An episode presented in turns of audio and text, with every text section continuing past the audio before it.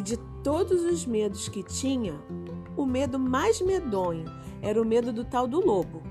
Um lobo que nunca se via, que morava lá para longe, do outro lado da montanha, num buraco da Alemanha, cheio de teias de aranha, numa terra tão estranha que vai ver que o tal do lobo nem existia.